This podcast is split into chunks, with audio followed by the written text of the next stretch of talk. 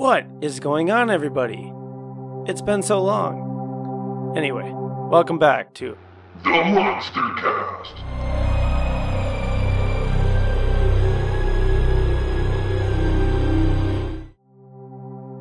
Since the beginning of time, people have feared the one thing that they couldn't control death. So it's no surprise that the stories of life after death began, along with precautions that were to be met in order to accredit the best possible eternity. However, like all rewards that go with things good and honorable, there must also be consequences for the sinful and criminal. This is where one can imagine the origin of undead and spiritual folklore coming into play. For every greedy, selfish, sinful soul, there was always a chance after passing away of revival as a ghostly manifestation of their worst qualities, doomed to repeat their wrongdoings forever, or return as something more sinister and grotesque to indefinitely wreak havoc on the living. The list of all things spiritual and undead is quite a spectrum of supernatural beings, always growing as stories and theories about the afterlife and its more ominous side continue to adjust to the modern age. In this episode, I have handpicked a few restless apparitions and undead monsters that have topped my personal creepy yet interesting charts and contributed the most to the genre. I have chosen to leave zombies out on account of making room for some of the more less known varieties. Nothing belongs in the spiritual and undead category more than a creature known as a revenant. It is a visible spirit of a revenge stricken or infamous person or beast with glowing red eyes, which first became known in the Middle Ages. It would possess its very own corpse to continue its dirty work from beyond the grave. The name derives from the Latin word revenans, which translates to returning, and also the French verb revenir, or to come back.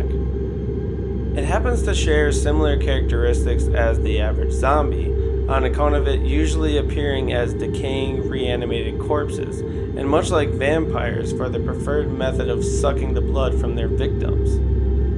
Also, like vampires, revenants only appeared at night, and during the day they were forced to retreat back to their burial spot to rest in a death like sleep. This just so happens to be the perfect time to destroy the revenant because it was helpless. If you managed to find the grave, the process involved digging up the corpse, decapitating the head, removing the heart, and burning the body to make sure it didn't rise again. A well known story about this particular undead is the one involving a man named Abbott. In the year 1090, two peasants who had run away were found dead and were then buried in the Burton Town Cemetery. Abbot of Burton documented the case and reported that the very next day the corpses of both peasants were seen roaming around town, dragging behind them the coffins they were buried in. They walked up and knocked on people's doors and begged them to join them.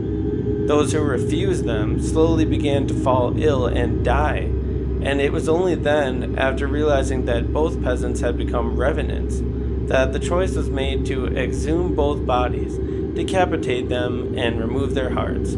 After this had been successful, the villagers who had fallen ill recovered. Ghouls are next on the list, and they relate closely to a zombie as well. The term ghoul originates from the Arabic word gull, from ghala, meaning to seize. Most believe that ghouls are related to the galas from Arabic folklore, who were supreme demons often roaming the streets in dark or deserted locations such as graves, mountaintops, or ruins. They would often go out at night to torture their victims via holes or crevices into their homes, consuming their flesh and bones and drinking their blood. These demons were said to be so terrifying that they were later linked to nightmares.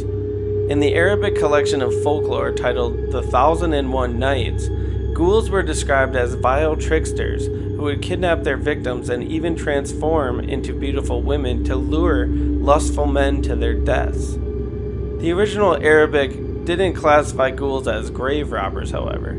It wasn't until after Antoine Galland's French translation of the folklore that these myths arose. In the 8th century, Tibetan Book of the Dead, which chronicles a Buddhist journey through death, speaks of the spirit encountering Pasachi ghouls, which were female beings with bestial heads who had an appetite for bones and viscera.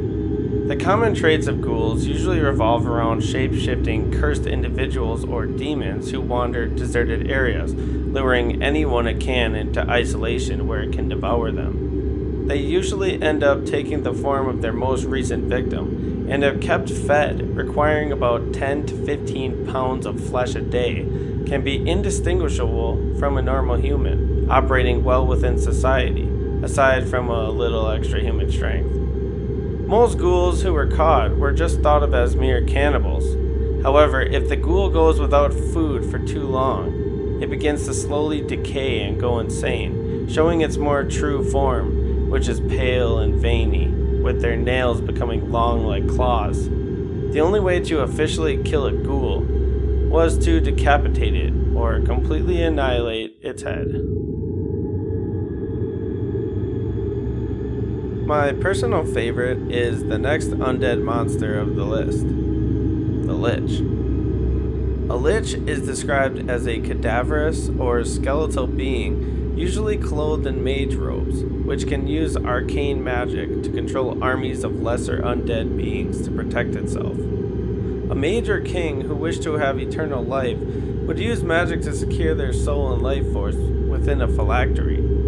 The small sealed metal box would contain strips of parchment on which arcane phrases would be inscribed, and until destroyed would secure its immortality.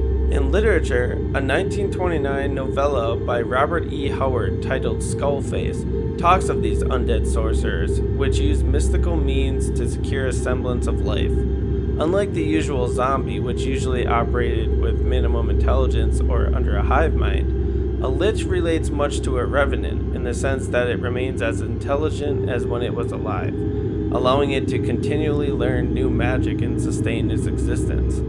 Van Richten's Guide to Liches describes locales who have folk songs which sing of liches whose undead bones are as strong as iron, and that standing water will freeze if a lich is near, even in the hottest summer. The music also tells of their spells being so strong that they can reduce even the tallest mountains to dust. If it wasn't apparent, the only true way of killing a lich was to somehow find a way to destroy its unique phylactery which would release its soul from its current limbo state. The Wraith is definitely a spiritual force to be reckoned with, and makes for the next to final monster on this list. A Wraith is essentially the spirit of a person who practices dark magic, hoping for immortality or attempting to manipulate time yet failing to accomplish it. The essence is left behind without a physical body and its mind is soon driven mad by its deepest fears. Although wraiths become very powerful and immortal, their souls are taken from them, which means that they are doomed to hover between dimensions without ever reaching the heavenly spiritual realm. Although it is not certain, wraiths are imagined to be skeletal in appearance, wearing dark robes with black hole where its face should be. Others think that they have no form at all and are merely dark, shapeless shadows. According to known lore, there are a few variations of Wraith. Such variations include the rage driven Wraiths, which are known to only know devastating emotions such as hatred and despair, and their sole desire, no pun intended, is to steal the souls of others, cursing them to drift with the Wraith for eternity. Some even remain highly intelligent and may seek out an individual who has wronged them. The second known type of wraith is a more parasitic variety, in which it lies in wait in any empty space until it finds a human victim to meld with. It then proceeds to possess them indefinitely, and can even provide the individual with a form of demonic power. The victim never actually becomes aware of the possession, however, and more than likely will continue to live their normal life. If the human decides to have children, Part of the wraith is transferred to the unborn child, creating what is known as a blood child. A third form of the wraith is also the rarest form and is known as a boror. The wraith will follow a person from the moment they are born to the time of their death, and is perceived as a watcher or warden of sorts. Since wraiths are technically ghosts, it means that they are entirely immune to physical damage, unless, however, the object happened to be imbued with holy energy. This is the only way to defeat a wraith, unless the individual represents holiness themselves, such as a priest, in which just the sight of them will drive the wraith away. Be warned, however, because if the wraith is not defeated, it may strike out in a rippling wave of rage, which, if demonstrated close enough to a community of people, has the ability to absorb all of the townspeople's will to live. When they can no longer go on, the wraith will then take all of their souls to add to its tragic group of miserable spirits in revenge. The final undead to the list is what's known as the Jiangshi. The Jiangshi is a vampiric creature of Chinese folklore, which more than likely stems from western Hunan in Jiangxi, where often corpses of people who had left town for work were returned via masked men who carried them single file on bamboo sticks, where they seemed to bounce up and down while they walked. The people were carried during the night, and it was all for the sole purpose of preventing their spirits from becoming homesick. Common with most undead origins, the Jiangshi is formed after a deceased person is affected by specific circumstances, such as their soul being unable to leave the body due to violent tendencies, suicide, or improper death. And also if the corpse has not yet been buried after a funeral, and then lightning strikes the body, or a pregnant cat leaps across it. Some films have made known that a person who becomes injured by the Jiangshi will then be infected with the Jiangshi virus and will transform into one when they die.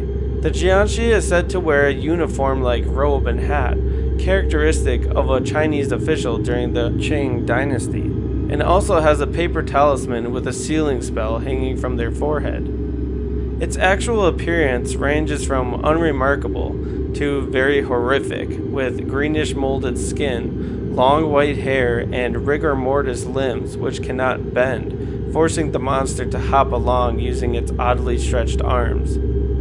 It is said that the Jiangshi will usually behave with animalistic qualities and search the night tirelessly for victims whose chi can be stolen for sustenance to make it more powerful. During the daytime, the creature would hide away in its coffin or nearby cave until dark. With the popular vampire stories spreading in the West, drinking the blood of its victims was soon added to the list of Jiangshi's modern interpretation. According to the myths, there are a number of ways to counter or kill the creature, ranging from using a simple broom to dropping coins for them to pick up or holding one's breath when one was near. Other techniques included using more deadly weapons such as axes and fire, or even ritualistic things such as blood of a black dog, hooves of a black donkey, or showing the creature a mirror since it is known to be terrified of its own reflection.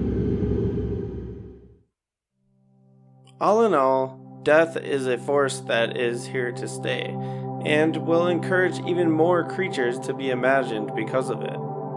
The myths of afterlife creatures are here to show that some strongly believe that we are not meant to live forever, and if we choose to try, somewhat terrible circumstances may occur. Wherever your personal views lie is up to you, and so is your choice to believe in such creatures. I just provide the information, but the truth is yours to decide. I know it's been a while but thank you once again for listening. This podcast, as usual, was written, produced, and researched by me. The cover art for this show was hand drawn by my awesome friend Forrest, and support is greatly appreciated, so please subscribe, follow, and share this if you enjoyed it. With that being said, I will hopefully catch you all once again in the next one.